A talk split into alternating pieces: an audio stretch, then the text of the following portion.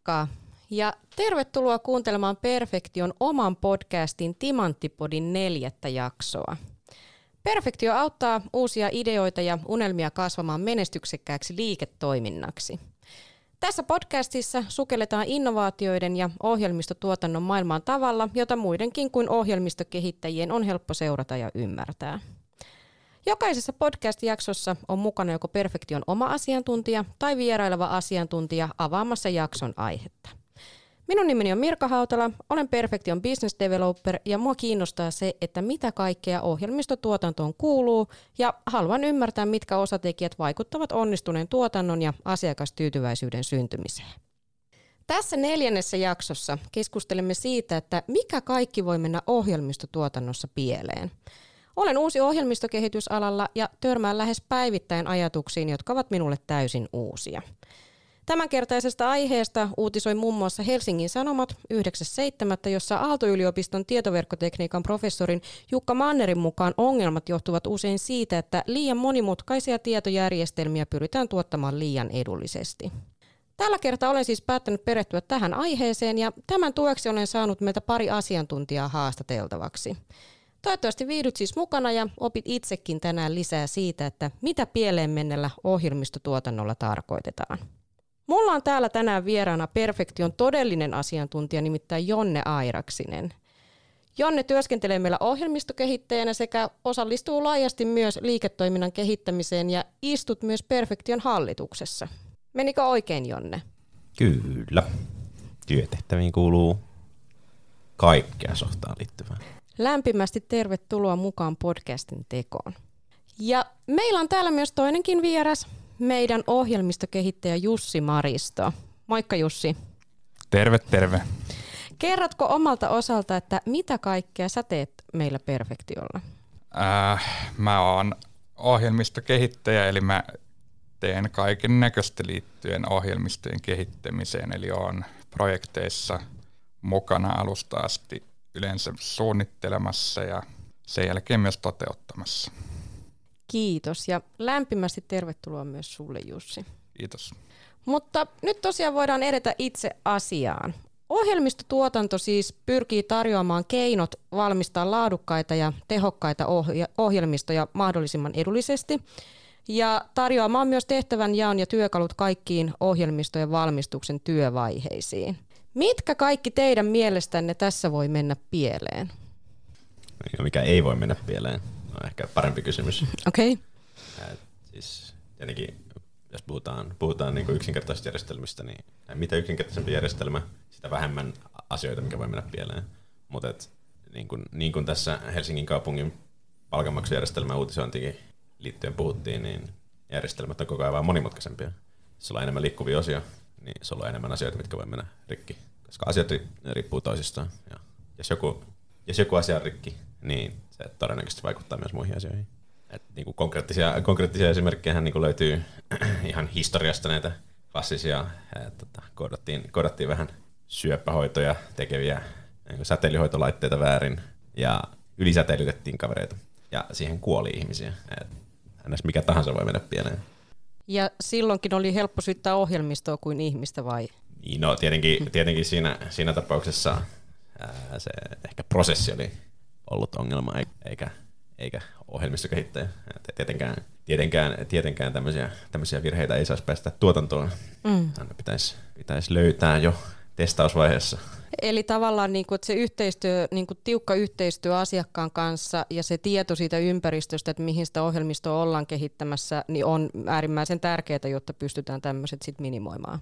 Yhteisymmärrys siitä, mitä, mitä kehitetään ja tavallaan se, että on yhteisymmärrys siitä, että ongelmia tulee vastaan ja sitten pitää joustaa sekä aikataulussa että budjetissa. Se on vähän niin kuin se ohjelmistokehityksen luonne, että jos jos sä rakennat elementtitaloa, niin sulla on aika vähän liikkuvia asioita, mutta jos sä rakennat jotain täysin uutta arkkitehturisesti uuden tyylistä taloa, niin sulla on todennäköisesti paljon enemmän, enemmän niin kuin mutkia matkassa rakennusvaiheessa, vaikka olisi piirretty kuinka hyvin talo. Et sama, sama asia pätee ohjelmistoihin, että teet jotain uutta, mitä ei siinä laajuudessa tai siinä niin kuin sellaisena kokonaisuutena koskaan tehty, niin sä kohtaat uusia ongelmia tai uusia usean pienemmän ongelman kokonaisuuksia, jotka, jotka sitten osoittautuu aikaa vieviksi.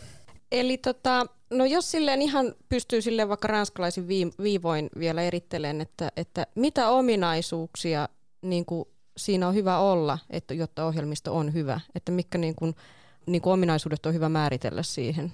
Ää, no mun mielestä ehkä tärkein on se, että se palvelee sen ohjelmiston käyttäjää, eli että ohjelmistot välillä tehdään ja suunnitellaan siten, että määritellään vaatimuksia, mitä, mitä tämän ohjelmiston pitää tehdä, ja sitten täytetään ne, mutta ei ikin kysytä, että mitä tämän käyttäjä oikeasti haluaa, jolloin sitten tehdään ohjelmisto, joka tekee näennäisesti mitä halutaan, mutta sitä ei ole hyvä käyttää tai se ei oikeasti palvele käyttäjää.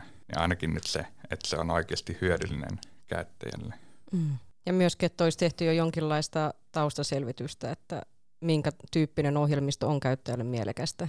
Ehkä niin kuin yl- yleisesti ohjelmistojen tarve on sillä aika helposti määriteltävissä ja sen jälkeen kun se kehitys alkaa, niin sitten sit siinä pitäisi vaan olla se käyttäjä mukana aktiivisesti myös. Eikä niin, että tehdään, tehdään määritelmät ja sitten ohjelmisto ja sitten huomataan, että ei tämä nyt oikeastaan olekaan niin hyödyllinen. Voidaanko puhua, että sitten syntyy jopa se jonkinlainen ohjelmistokriisi? Mä en ole tota sanaa ennen kuullut, mutta... Älkää tässä yhteydessä. Ehkä Okei. Okay. Mihin yhteyteen se sitten sopii? Mä en oikeastaan tiedä. Täältä milloin kaikki on mennyt niin pieleen, että, että voidaan jopa puhua silleen, että on syntynyt jopa ohjelmistokriisi? Onko se, että kaikki budjetit on käytetty loppuun ja asiakas on tyytymätön? Ja...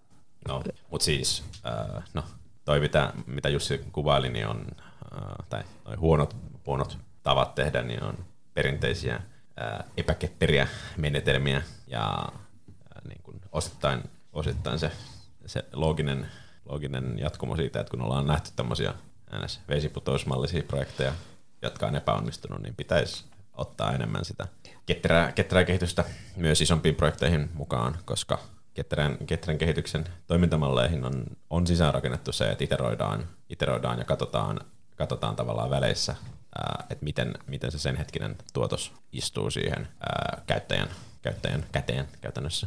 Et se on niinku, ei sillä tietenkään kaikkea, kaikkia ongelmia voi poistaa. Joo, siis toi on siis kans mietityttänyt, että just noin prosessimallit, että mitä merkitystä niillä on ohjelmistotuotannolle. Niin, no siis tosiaan toi perinteinen, että määritellään ensin ja sitten tehdään ja sitten se on valmis. Niin se ongelma on se, että yleensä ei tiedetä etukäteen, mm. mitä tarvitaan. Että just mitä Jussi sanoi, että, että pitäisi, pitäisi ottaa käyttäjä huomioon, loppukäyttäjä huomioon, mutta et sä et etukäteen voi ottaa loppukäyttäjä huomioon, koska sulla on monesti kaikenlaisia oletuksia, joita sä et pysty vahvistamaan ennen kuin sä saat käyttäjien käyttöön jotain oikeaa toimivaa. Sä pystyt vahvistamaan vasta, vasta näitä hypoteeseja sitten, kun käyttäjät on saanut softan kouraansa ja ää, testannut ja todennut, että no ei ole kovin hyvä, ei kiitti. No miten te itse varmistatte sen, että ohjelmistoa kehitetään asiakkaan toivomaan suuntaan omassa työskentelyssä? Varmaan se perinteisin on ihan tämmöinen ajoittaiset, no varmaan palaverit aiheesta, että mi, mihin, mihin suuntaan ollaan edetty ja mihin, mihin yritetään edetä ja onko nämä niin sama, sama suunta. Ja sen jälkeen tämmöinen niin kuin palautekehä, olisiko se suomeksi feedback loop varmaan, että eka, eka mietitään mitä tehdään, sitten tehdään ja sitten katsotaan, että tehtiinkö oikein. Eli, eli nyt puhutaan niin kuin ehkä scrummaisista sprinteistä, jossa niin kuin tavoite on se, että tehdään pieniä paloja ja aina tarkastellaan, että ollaanko oikeassa suunnassa. Ja se on nyt sitten nimenomaan sitä, Jonne sanoi aikaisemmin, iterointia. Mm. Mutta kaikki ei välttämättä tiedä, mitä se tarkoittaa. Eli että tehdään, tehdään pieniä osia ohjelmistoa kerralla ja katsotaan aina sen jälkeen, että onko tämä hyvä vai ei. Ja, ja tämmöisissä niin kun suurissa ohjelmistoissa se on tosi järkevää tehdä näin, koska silloin, silloin me saadaan aina niin kuin pieni pala ohjelmistoa ikään kuin valmiiksi. Eli me tiedetään, että tämä on nyt oikein ja hyvä. Ja sitten sit me voidaan niin kuin luottavaisesti siirtyä eteenpäin ja tehdä jotain uutta. Tietään, että se vanha on niin kuin sen kuuluukin olla. Eli se, se ei, ei aiheuta sit sitä, että tehdään kokonainen ohjelmisto, jossa siellä täällä on, on, on virheitä tai väärin tehtyjä asioita, joka sitten vaikuttaa kaikkeen muuhun. Eli että jos pitää joku pieni pala korjata myöhemmin, niin sitten se vaikuttaa niin, että pitää puoli ohjelmistoa korjata kaikki kerralla. Ja tulee varmasti niin kuin tilaajallekin edullisemmaksi, että jos hänelläkin on itsellään selvillä, että, että tota, missä mennään, kun sen tehdään loppuun. Ja myöskin sitten, mikä on sitten lopulta loppukäyttäjälle ne kriittisimmät toiminnallisuudet niin kuin siinä kehitettävässä ohjelmistossa. Niin, siis se jatkuva kommunikaatio mm. vaan, niin kuin, tar- tai niin kuin tekee, tekee sen, että voidaan, voidaan jopa todeta, että tämä alun perin, alun perin määriteltyjä ominaisuuksia, mitä jostain, jostain syystä oli oletettu tarvittavan, niin voidaan todeta, että semmoisia ei tarvitsekaan. Et se on tietty, no, se ei päde kaikkiin, kaikkiin järjestelmiin. Ja, ja nyt esimerkiksi tämän Helsingin kaupungin palkanmaksujärjestelmän yhteydessä on vaikea sanoa, että mikä, mikä siellä on mennyt pieleen, mutta tota, ja niin kuin aina on ulkopuolisena vaikea sanoa, että mikä on mennyt pieleen, mutta no, joku on siellä mennyt varmaan aika, aika isosti pieleen, se on, se on selkeää. Mm. Todennäköisesti se, mitä, mitä uutisointiinkin, mihin uutisoinnissakin on viitattu, että liian tiukat aikataulut kautta liian tiukat budjetit, niin että se voisi saada niin, kuin, niin hyvää kuin se, sen pitäisi olla. Mm. Ja ideaalimaailmassa varmaan toi käyttöönottokin menisi helpommin niin, että sitä uutta ohjelmistoa nimenomaan käyttöön otettaisiin aina pala kerrallaan, pieni pala kerrallaan, jolloin se vanha järjestelmä pysyisi siinä taustalla ja sitten sitä uutta käytettäisiin aina sitä mukaan, kun sinne tulee jotain uutta tai on käytettävissä uutta, jolloin pystytään heti todentamaan, että toimiiko se vai ei. Ja jos se ei toimi, niin sitten me siitä ei tule mitään kriisiä, vaan me voidaan yhä käyttää sitä vanhaa. Ja sitten sit kun tämä uusi ohjelmisto on ikään kuin valmis, niin sitten me voidaan siirtyä kokonaan pois siitä vanhasta sillä pienin askelin, eikä, eikä niin, että kerralla rysäytetään ja sitten huomataan, että kaikki meni päin honkiin. Niin, näitä esimerkkejä on muitakin kuin nyt tämä Helsingin kaupungin tämä palkanmaksu keissi, että oma henkilökohtainen kokemuksen viimeisin taitaa olla tuosta SISU-työkalusta, mikä Helsingin yliopisto otti käyttöön. Niin, siinä on, siinä on kyllä paljon, paljon samoja, samoja piirteitä, mutta tota, ää, siinä, siinä niin kun yksi ongelma oli, oli se, että et niin kun aikataulut vaan paukku. Mm. Et sitähän periaatteessa otettiin käyttöön ää, jossain, jossain vaiheessa niin, että se oli tavallaan vanhojen järjestelmien rinnalla. Ää, ja no, sekään ei ole ongelmatonta, että otetaan vanhan järjestelmän rinnalle uusi järjestelmä, koska se on taas käyttäjälle tosi vaikea, mm. vaikea ja epäselvä tilanne. Että jos sulla on monta, monta rinnakkaista tietojärjestelmää, jotka mm. tekee näennäisesti samaa asiaa, paitsi että sit joitain asioita voi tehdä vaan toisesta. Se on, sekään ei ole optimaalista, mutta, mutta totta kai se, niin kuin Jussi sanoi, niin se on huomattavasti parempi vaihtoehto kuin rysäyttää suoraan uusi mm. järjestelmä tulille ja ei ole enää mitään tietä takaisin. No, tämän Helsingin yliopiston SISU-järjestelmän kanssa kävi osittain myös tämä. Mm. Että jossain kohtaa tuli se hetki, kun vanha järjestelmä ajettiin alas ja uusi järjestelmä ei ollut vielä valmis kaikilta osin. Se aiheutti paljon hämmennystä. Ja... Se aiheutti paljon hämmennystä ja ilmeisesti manuaalista työtä mm. yliopiston henkilökunnalle ja, ja myös opiskelijoille. Se on epäoptimaalinen tilanne kaikkien kannalta. Kyllä. Ja tietenkin, tietenkin sellainen järjestelmiä on eri kriittisyystasoja. Se, että se, että jos, jos sä et pysty ilmoittautumaan kursseille yliopistolla, niin se ei ole ihan niin kriittistä kuin se, että joku ei saa palkkaa. jep, jep, jep. Niin, jep, kyllä, kyllä, on, joo. Et, tota, et tässä, on, tässä on tietty se, että et, äh, ihan samat ongelmat koskee, koskee kumpiakin järjestelmiä, toisen, toisen kohdalla, jos niitä ongelmia Ne oli on, vähän kohta, kohtalokkaammat, kyllä. on se, joo, tuo. Niin. Tai se on ollut niin kuin meidän omissa keikoissa vähän ongelmana, että asiakkaille ei ole niin kuin, ää, tuotanto-omistajaa, jo, tuo, tuoteomistajaa, tuoteomistajaa jolla, jolla niin kuin olisi oikeutta sanoa asiakkaalta, että mit, mitä tehdään, ja sitten mm. Voitaisiin voitais tehdä niin kuin tiivistä yhteistyötä hänen kanssa, vaan että yle, yleensä se menee niin kuin herkästi siihen, että on monta ihmistä, jotka on pahimmillaan vielä eri mieltä asioista, ja sitten kuitenkaan niin kuin ei ole selkeät vastuuta.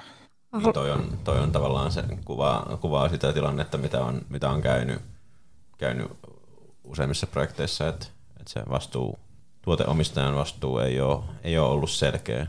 Toinen ongelma on tietty se, että, että tuoteomistajalle ei, ei välttämättä aina ole selkeää, että, että kun tehdään laajaa ohjelmistokehitystä, niin se tuoteomistajan rooli on myös ihan suuri ja se vaatii vaan tosi paljon aikaa. Et että jos tehdään, tehdään niin kuin tavallaan digitaalista transformaatiota jollekin liiketoiminnan osa-alueelle, niin siihen, siihen vaaditaan vain tunteja. Se, se, että jos sä et ole läsnä niin kuin joka vaiheessa siinä, niin sit se näkyy kyllä lopputuloksessa. Mutta onko se niinku aina, että jokaisessa projektissa, projektissa nimenomaan tulisi olla aina se tuoteomistaja? Kyllä se olisi hyvä olla. Ainakin yhtään laajemmissa, niin ei nyt ihan ehkä koko päivästä tarvi olla, mutta, mutta kyllä siihen aikaa menee. Ja se on asiakkaallekin aika ikävä tilanne, että sanotaan, että meiltä meil ei niin konsultti ei tiedä, mitä hänen tulisi tehdä sen takia, että tuoteomistaja ei ole, ei ole perillä tai sellaista ei ole. Niin, tai ehkä pahinta on se, että, että konsultti joutuu arvailemaan tavallaan vajavaisen, vajavaisen tiedon pohjalta näitä asioita. Tulkitsisin tämän, tämän vajavaisen kommunikaation perusteella tarvittavan, tarvittavan seuraavaksi. Mutta se, se läsnäolo, läsnäolo vaaditaan, siis siihen vaaditaan tunteja, ei välttämättä täyspäivästä, mutta, mutta sekin totta kai riippuu siitä, että ää, miten laajaa projektia tehdään. Kyllä. Käytännössä asiakkaan omistautunut tuoteomistaja on paras ratkaisu siihen, että pidetään kommunikaatio toteutustiimin ja asiakkaan välillä jatkuvana ja relevanttina ja oikeita asioita, oikeita asioita edistetään. Vähintään yksi vastuuhenkilö. Jos ei titteli ole tuoteomistaja, niin vähintään yksi vastuuhenkilö. Ei vähintään yksi vastuuhenkilö, vaan juuri yksi Juuri yksi, ei yhtään enempää. Meidän, meidän tekemissä projekteissa yleensä yksi tuoteomistaja on ollut, ollut se juttu, mikä tarvitaan. Ja on tärkeä. Mutta hei, kiitokset molemmille, että olitte vieraina täällä. Toivottavasti kuulijoillekin jäi tästä jaksosta jotain uutta mieleen. Kiitos Jonne ja Jussi asiantuntevista kommenteista ja vierailusta Timanttipodissa. Ja muistakaa, että aiheideoita ja muita kysymyksiä podiin liittyen voi lähettää meille tosiaan timanttipodi at perfektio.fi. Ja jos kuulijoita tulee hyviä aiheideoita, johon meiltä löytyy innokkaita lähtemään podia toteuttamaan, niin voidaan perehtyä myös teidän esittämiin kysymyksiin seuraavissa jaksoissa. Kaikki palaute podista on tervetullutta ja kuullaan sitten seuraavassa jaksossa. Unelmoikaa, ideoikaa ja toteuttakaa itseänne. Timanttipodi kiittää seurastanne. Moikka moi! Moikka!